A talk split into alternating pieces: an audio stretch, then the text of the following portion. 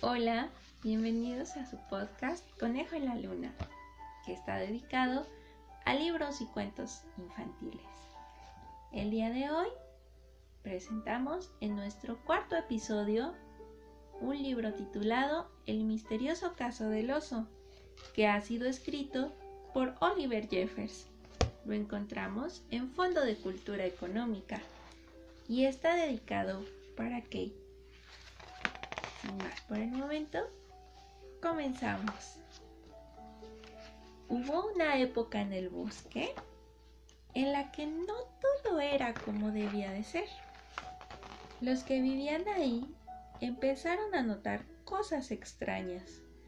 Todos estaban de acuerdo en que las ramas no debían desaparecer de los árboles así como así.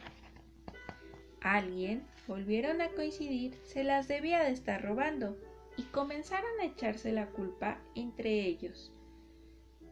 Castor pensaba que había sido Cerdito. Cerdito estaba seguro de que Ciervo era el responsable. Ciervo creía que Búho estaba usando demasiadas ramitas para su nido. Búho pensaba que quizás había sido Ana. Ana creía que Patito estaba usando muchas ramas para su casa. Y Patito creyó que quizás Castor estaba talando los árboles de manera muy descontrolada. Pero todos tenían una coartada absoluta para probar su inocencia. Ellos no podían haberlo hecho. El ladrón debía de ser alguien más. Castor, por ejemplo, había estado nadando río abajo. Ciervo, jugando videojuegos. Pato había tenido una cita en la estética. Cerdito había cocinado toda la semana. Ana no había estado en el bosque porque se sintió mal y decidió quedarse en casa. Y Búho había estado muy ocupado persiguiendo su sombra. Todo era muy misterioso. Entonces se inició una pesquisa para llegar al fondo del asunto. A cada uno se le asignó una tarea para descubrir la identidad del ladrón. Yo seré el detective y tú puedes ser el juez, le dijo Castor a Ciervo. Ciervo preguntó, ¿por qué tengo yo que ser el juez? ¿Por qué no él? Y señaló a Cerdito. Cerdito muy firme respondió, porque yo soy el fiscal. Pero la madera y los árboles seguían desapareciendo. Sacaron fotografías, tomaron notas y examinaron cada hoja detenidamente.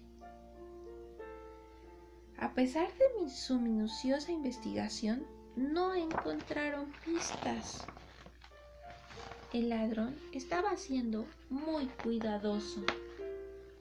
Entonces, la declaración de un testigo los condujo a una evidencia que había aterrizado no muy lejos de ahí. Era un avioncito de papel y que tenía huellas de oso por todas partes. Así que llamaron a la policía. Habían encontrado al culpable. Pato y Castor vieron a Oso llevar madera hasta su casa. Cuando se asomaron por la ventana, descubrieron que esa madera la estaba convirtiendo en hojas de papel. Al llegar la policía, lo estaban esperando Ciervo, Cerdito y Castor. Castor le dio las indicaciones al policía para poder llegar a la casa del oso, que en ese momento se encontraba contemplando los retratos de campeones de 1936 y 1972 de la competencia de aviones de papel. Detuvieron al oso y lo fotografiaron. Lo interrogaron hasta altas horas de la noche. ¿Dónde estuviste esa noche? ¿Qué estabas haciendo? ¿Para qué quieres el papel?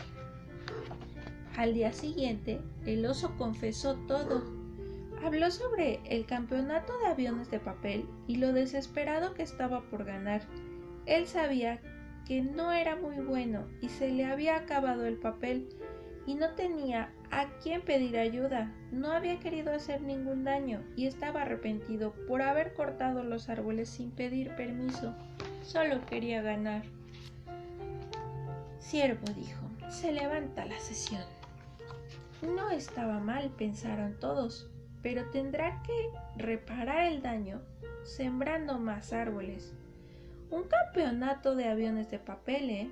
Suena interesante. El oso cumplió su palabra. Al mismo tiempo y mientras recogían los aviones de papel, los demás tuvieron una idea. Juntaron todos los avioncitos e hicieron uno nuevo.